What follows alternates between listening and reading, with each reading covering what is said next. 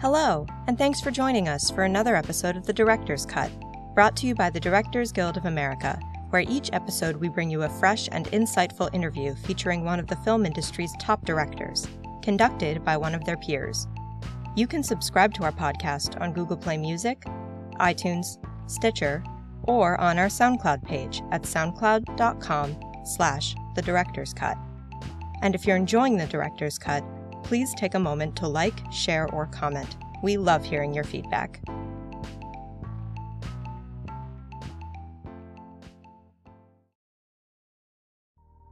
This episode takes us behind the scenes of director Kathryn Bigelow's newest film, Detroit. Based on the Algiers motel incident of 1967, the film recounts what happens when misconduct by those charged with upholding the law resulted in the beating of several innocent civilians and the deaths of three unarmed men. In addition to Detroit, Ms. Bigelow's credits include the feature films K 19 The Widowmaker, The Weight of Water, Strange Days, Point Break, Blue Steel, Near Dark, and The Loveless, the movie for television The Miraculous Year, episodes of the television series Karen Sisco and Homicide Life on the Street, and an episode of the miniseries Wild Palms. She was nominated for a DGA award for her direction of the feature Zero Dark Thirty, and made history as the first woman to win both the Oscar and the DGA award for Outstanding Directorial Achievement in Feature Film for The Hurt Locker. After a recent screening of the film at the DGA Theater in Los Angeles, Ms. Bigelow discussed the making of Detroit with DGA past president Paris Barclay.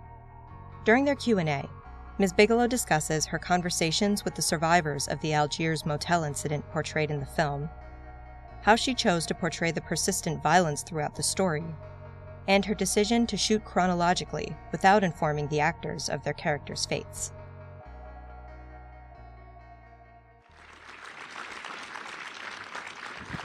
Welcome, everyone. Thank you. Thank you. Thank you.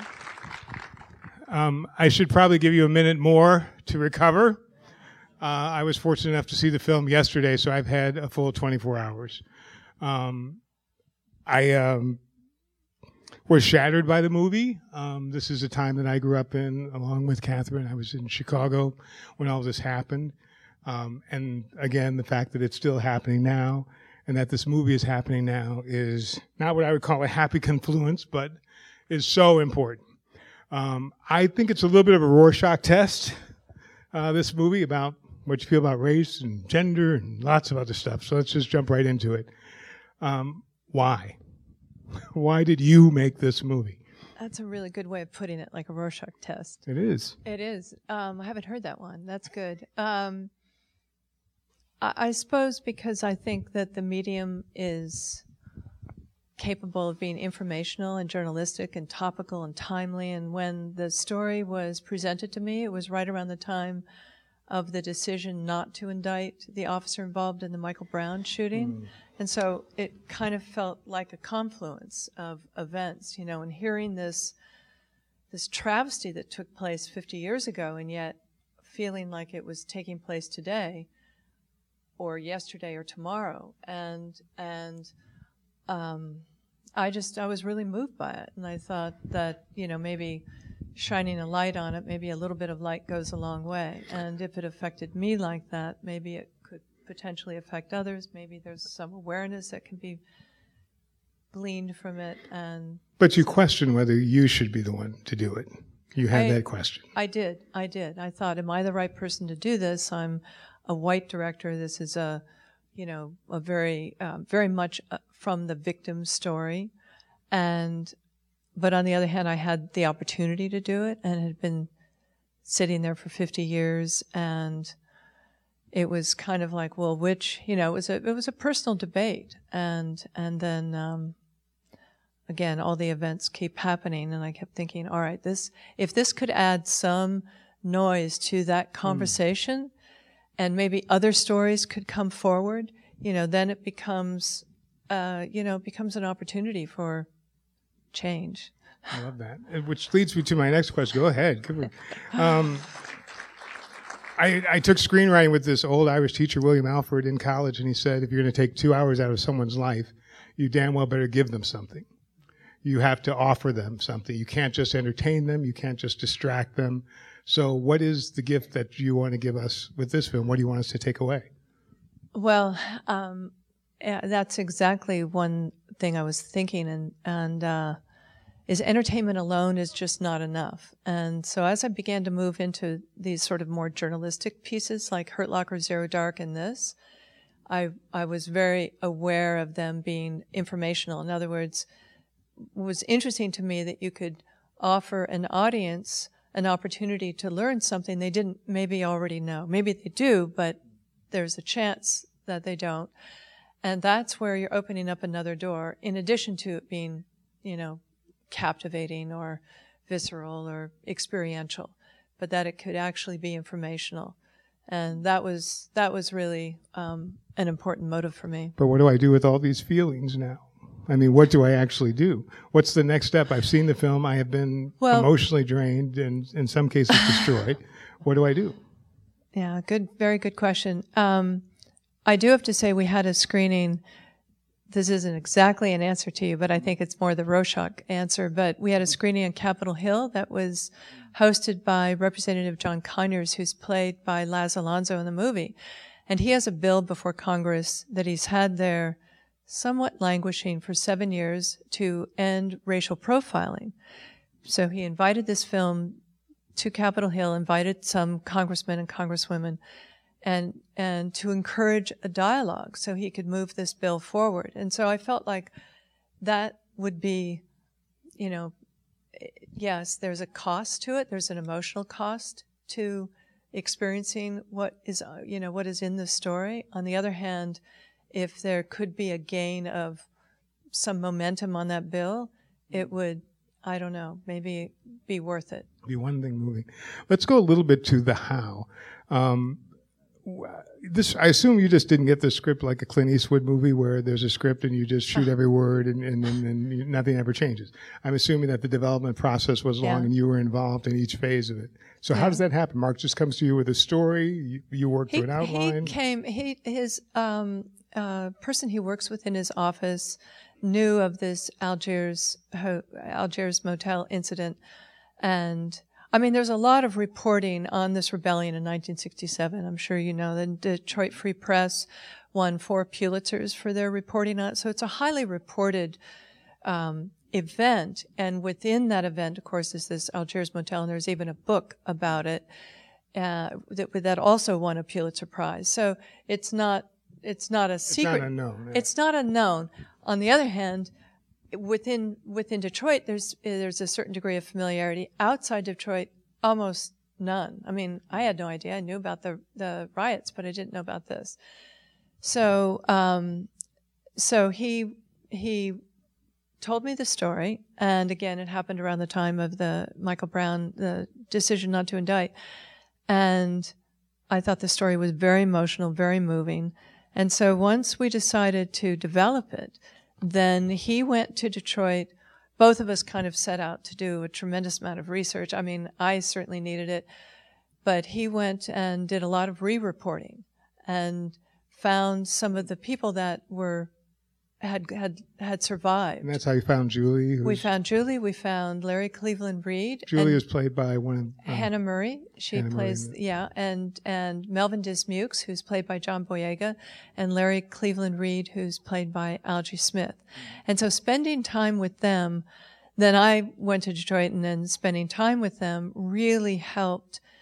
Uh, get kind of galvanize the specificity in the script, like just to, you know all the beautiful details that that um, like spending time with the person who'd actually experienced it, like Julie putting her hand over Karen's hand on the wall, and yeah, just uh, just um, you know important details, but also Melvin walking through from stem to stern, like hearing the muzzle, hearing the muzzle flash, seeing the muzzle flash, hearing the gun report, going from the grocery store to this building, coming in the back door while the National Guard detail is coming in mm. the front and walking through the kitchen and then through the common space. I mean, I tried to be as, as, as accurate as I possibly could.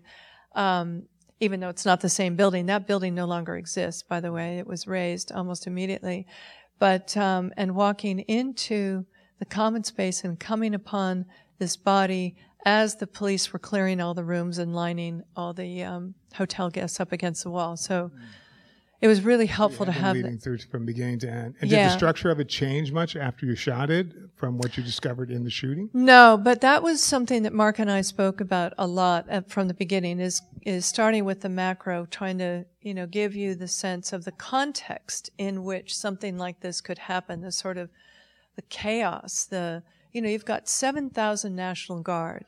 I mean, obviously, the governor Romney, as you see him in the movie, was terrified, or somebody was terrified of something. I mean, to bring in 7,000 National Guard, you also had 101st Airborne, and you had, um, and uh, state police, of course, and Detroit City Police.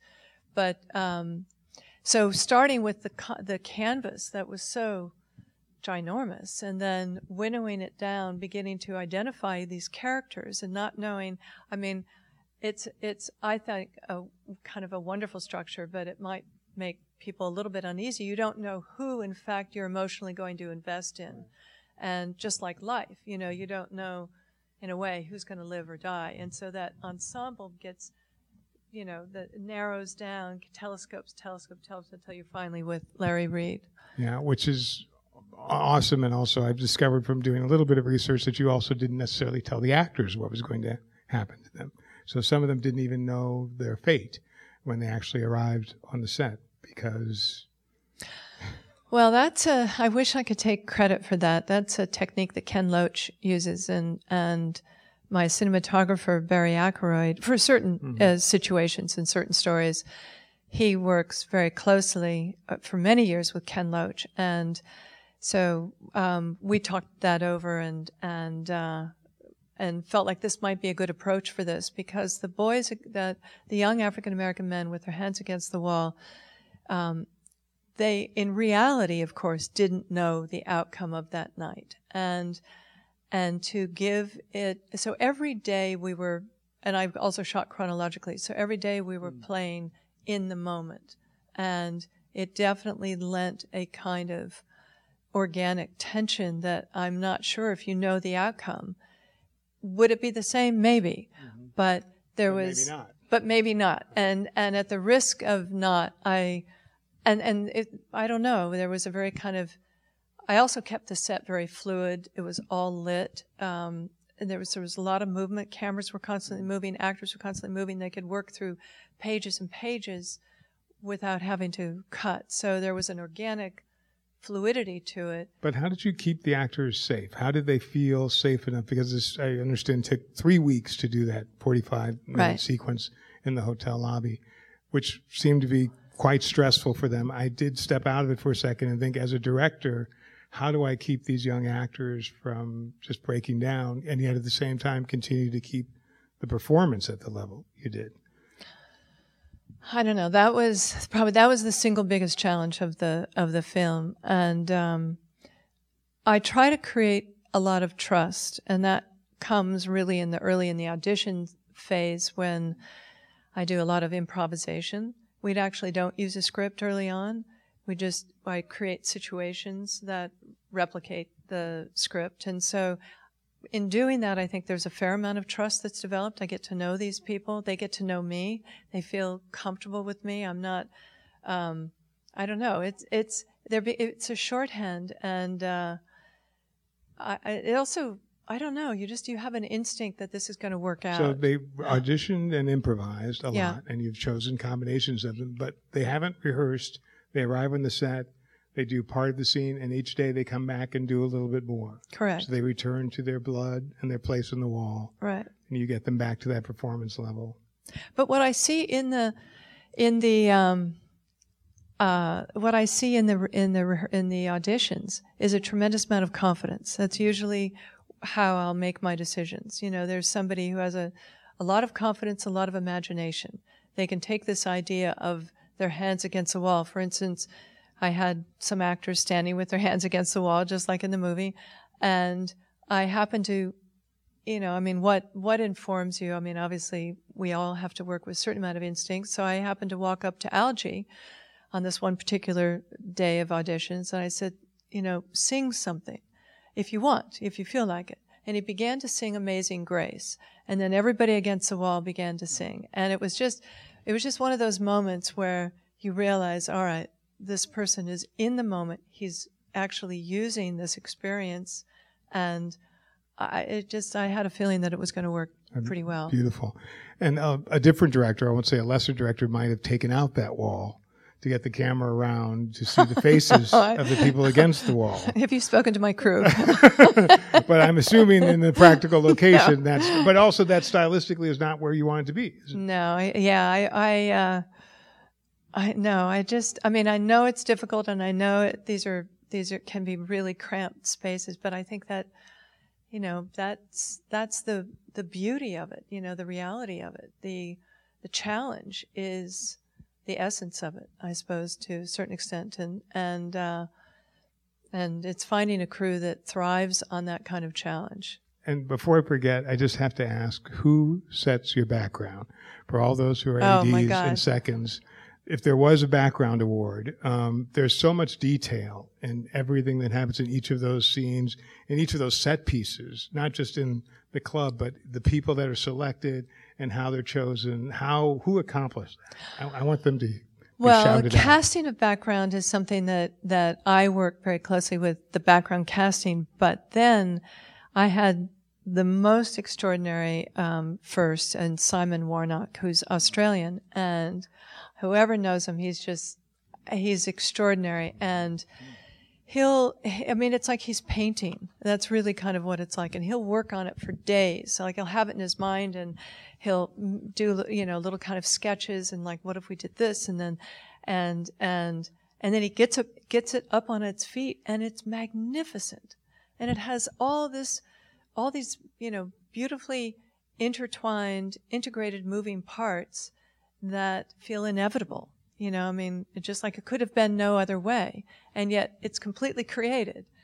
So mm. it, we're And very he- lucky. Was the whole film done chrono- chronologically, by the way? So you did the first pieces, then the the, the hotel, and then not the end. not entirely because we had to shoot like all the pods were done chronologically. Like the the rebellion was all done chronologically but we shot it at the end of the our production.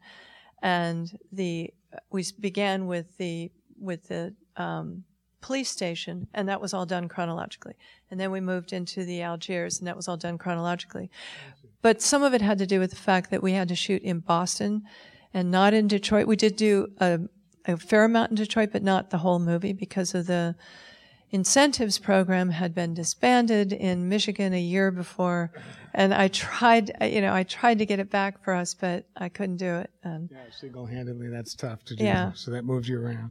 So I, I have a big question, which is sometimes, and I felt it too, and I'm sure some people may have felt it. You feel this can leave you hopeless, that it's so excruciating to go through this level of pain.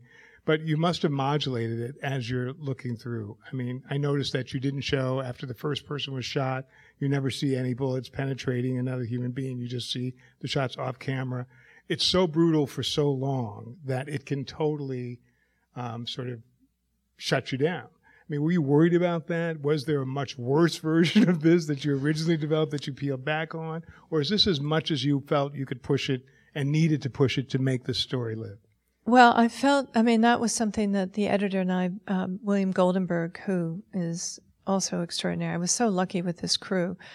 But, um, I mean, we went through it, combed through it. We had so many variations and dialed up, dialed down, dialed, you know, like the, uh, it, it's, it, there are so many little events that if you were to, and it's a bit of a house of cards. If you pull one out, then you're kind of in a, in a slightly precarious situation. But also I have to say that Julie, the real Julie, Julie Hysell, played by Hannah Murray, was with me on the set every day. And I'd look to her for basically kind of the authenticity of a particular moment. And probably every time I would ask her whether I we had gone too far, and she would say, no, it was far worse.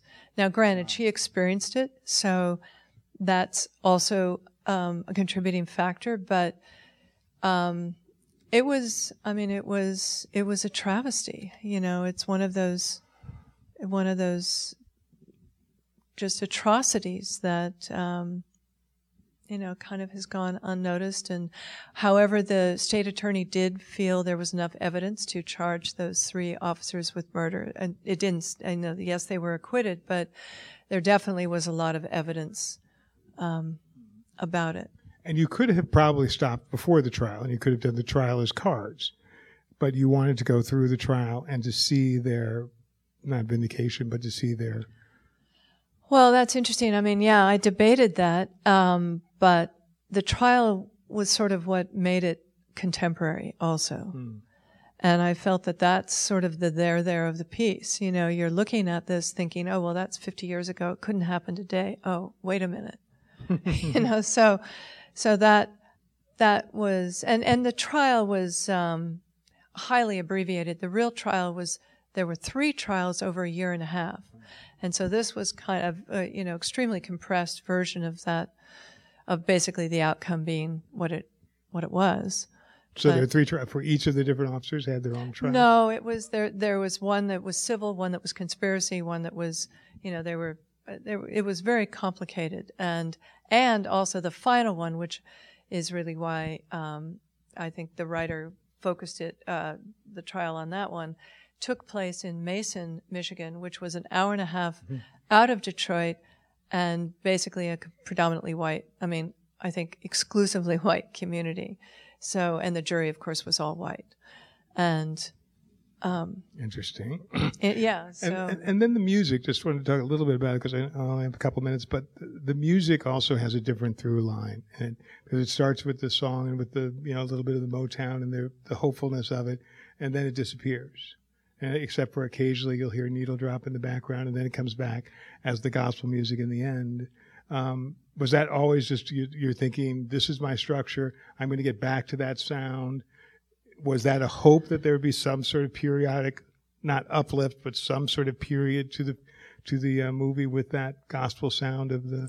Well, that I mean, I have to say is relegated by fact. The story. The yeah. story. I mean, Larry was poised to break out him and his group dramatics which of course the group did break mm-hmm. out mm. and had tremendous amount of success that still continues to this day but without him he was really he was really broken. Um, I mean, hmm. not just emotionally, but physically. I mean, you know, he has, I mean, he was really was a broken, as was Melvin Dismukes. And, but yet singing gospel did begin to save him. And he does do that to this day. And so I, I kind of felt that, you know, here's this artist whose artistry was silenced. And yet he was able to reclaim some of it. So it's a, it's a kind of redemption, mm-hmm. you know, through, he could still sing. It's a different type of music, but, um, but you must have struggled with that choice because you know it's a cliche. It's one of those things that a stereotype like I love fried chicken, which I do.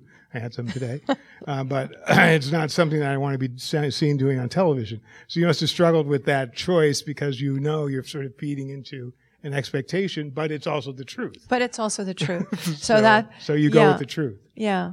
Yeah, that was sort of that was my parameter always. You know, if this happened, or if the autopsy report dictated such, or if the court transcripts gave me a cadence and a sense of the dialogue and the voice of the particular individual, then that that was sort of what dictated. And I was very curious uh, as to why no one gave up the toy gun earlier just in the plot story. I just thought if they I'm against the found, wall, they never found they never the found the toy never gun, and no one would have said immediately. There's so many, so many theories, so many stories, but they never found it. Wow. And um, but some so, of the surviving people know that that's really what it was, and that Carl was that his name? Carl Cooper actually shot it, the first guy who was killed. That's, I mean, again, that's in, but these are transcripts that do have some discrepancies. I mean, you could have 10 people look at one particular event, you'd have 10 different renditions of that event. So, wow. you know, but, um, but based on the transcripts, and I even met with the lawyer that John Krasinski plays, mm-hmm. and, um, you know, there were a lot of, uh, a lot of discrepancies. but, but not, but, uh, you know, but for a piece that's very, very highly documented, I mean, actually not so, not so many. I mean, and just to talk about Will's character, the character of Kraus, Yeah. the main um, antagonist, there's nothing really redeeming about him. And obviously, he's been he's been fictionalized because that's not the real person's real name. Correct. But he is balls to the walls, evil, and a little crazy, perhaps. And I'm wondering, why did you make that choice to make him so strikingly that dimensional? I mean, just that absolutely without, Well, you know, was I mean, that just everything we knew about the character was a- that way? Certainly a lot that we knew about the character, but at the same time, um, again, you know, when you're looking at the court transcripts, you're looking at descriptions, you're looking at renditions of events, you're you're basing it, you know, to a certain extent, as much as you can on that, and then, Mm-hmm. and then also, it's so interesting when, um, I mean, Will Poulter's such a talented actor, but and British on top of it. and British on know. top of it, which he was he Extremely kept- irritating. he he kept in that in that accent day and night. You know, we didn't. I Oh, mean, he there were stayed in it members. throughout the Yeah, there were members of the crew that when finally at the wrap party he spoke, you know, in a, with an English accent. They're like, "Who are you?" But but um, but that kind of systemic racism. What was interesting for Will is, you know, it's almost like a, a silent metastasis. You know, you don't. I mean, like he doesn't know that he's this person. You know, in other words, that's sort of what informed Will's performance. Is that is what how you handle a situation like this. You know, we look at it uh, and are appalled and just devastated by it. But he- you know, like you know, I mean, it's really ter- sadly symptomatic of the time. I had one last quick anecdote. I had lunch with um, Representative Conyers before I started shooting the movie, and um, you know, and he kind of wanted to know what I was, what what was I going to do in Detroit? What was I going to do about this? I said, well, I'm going to shoot this, the movie about the Algiers Motel, and he got silent and he looked at me, and um, he said that was an execution. I said, I know. So it, you know, it's a It's still. tough history. And John Boyega, I just wanted to talk about also because he was at a screening last night, the screen when I saw the movie, and he talked about his happiness with meeting the real Oh yeah, Mr. What's his Del- Melvin Dismius. Melvin, and how passive he found him to be, which made his job more challenging. And I thought that was very, very interesting because it is a very restrained performance. I, think, I happen to think it's very effective in kind of an early Denzel way, but, but it isn't flashy, and but it's still demanding, and we, he sort of becomes the, the surrogate for us to see into the world. Right. How was that shaped with him? Because he's an actor who's going to be at a different level, the level of Mackie and Will and those people. Well, I think the key the key that unlocked Melvin for John Boyega was the fact that he was introverted. And he's big guy. He's like you know, looks like a football player, but um but very introverted. And so, you know, thinking that here's this man who finds himself caught between two worlds. On the one hand he's wearing a uniform, on the other hand he's he's African American. And so it's a very fragile situation he finds himself in. And I think the fact that he was an introvert, the fact that um, John used that as a key to find the character where it really does that trap between two worlds really has to register almost exclusively on his face. And, you know, because, mm. because it, and I, we talked about it as we were shooting, just, you know, if you dial it one, you know, speaking of how to dial something up or down, you know, you dial it, you move it one way or the other, you're dead. You're dead. You're going to end up like Carl Cooper on the floor. And so, but yet he had this feeling, and Melvin said this to me as well, that he felt that just by being there, that he could help, you know, he could help these boys. And so, you know, um, so anyway, there was a kind of fragile balance that John then incorporated and I think executed beautifully. And then just my last question. Have you found in the few screens you've had a difference in how a black audience responds to this and a white audience? Um, I don't think I've. I, I think it's it's been a very emotional response, kind of across the board. But um, what's been really gratifying is some of these Q and A's. Some of the people come up to me and say, "What if I mm. want to do it, black or white? If I want to do something, what you know? How can I get involved? How can I? You know, they it kind of they want to become active. And I, I mentioned some organizations that I think are really terrific, but that's been really, really gratifying. Wow. And so, just in closing, I just want to uh, thank uh, Dr. Bigelow for once again proving that making a film is about making a film. And being a filmmaker is about telling the story you care about. Thank you so much. Thank you. Thank you for coming. Thank you. Thanks for listening to another DGA Q&A. You can check out past episodes of The Director's Cut wherever you listen to podcasts or on our website at dga.org slash podcast. Also, if you haven't already, be sure to subscribe so you won't miss an episode. If you're enjoying the podcast, please like, share, and leave us a review. We'd love to hear your feedback. Thanks again for listening, and have a great week. This podcast is produced by the Directors Guild of America. Music is by Dan Wally.